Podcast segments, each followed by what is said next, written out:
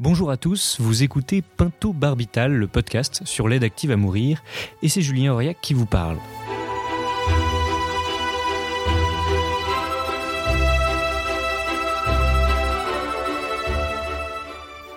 Quand on tape Pinto Barbital sur Internet, on trouve d'abord le numéro de SOS Amitié, ainsi qu'un message de Google intitulé Aide disponible.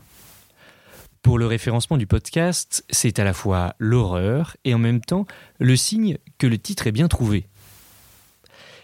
Quand on parle de pentobarbital devant son micro comme je viens de le faire et que l'on a dans sa pièce un dispositif de type Siri, voilà ce qu'elle nous dit. Cela pourrait peut-être vous aider de parler à quelqu'un. Vous pouvez contacter un service d'écoute par téléphone pour obtenir de l'aide. Dans Pentobarbital, on va donc s'intéresser à la fin des fins, la pilule ou la seringue, objet de tant de désir et de répulsion, celle qui fait mourir, celle qui met fin à la passion et par là même à la compassion. Une solution efficace, technique, un quick fix à ce dernier acte de la vie qu'est l'agonie. Quelques grammes de poison which make your troubles go away.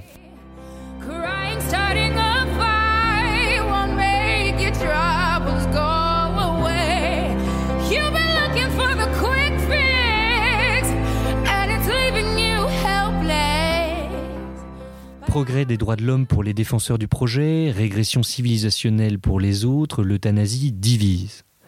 Le projet de loi sur la fin de vie sera présenté en décembre au Conseil des ministres, selon la ministre chargée des professions de santé, Agnès Firmin-Lebaudot. C'est cette actualité qui motive ce petit podcast, dont l'objectif est de clarifier les termes du sujet pour le bien du débat public.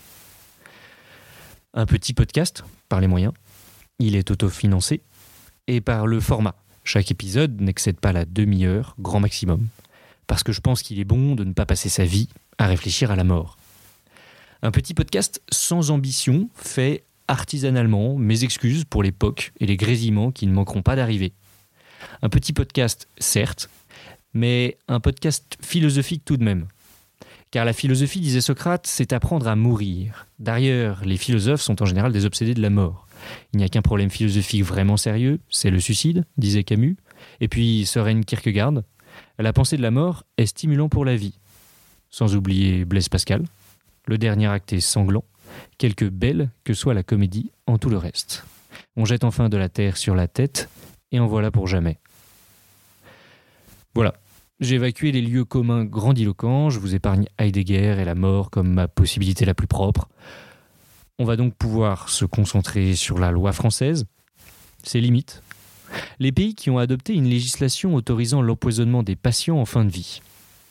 Pour ça, nous entendrons des médecins, des militants, des juristes, un journaliste. L'ensemble formera un objet politique.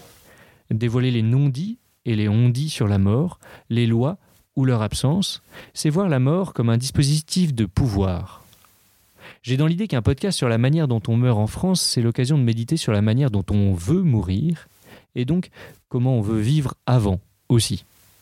Bref, embarquez avec nous, suivez Pinto Barbital.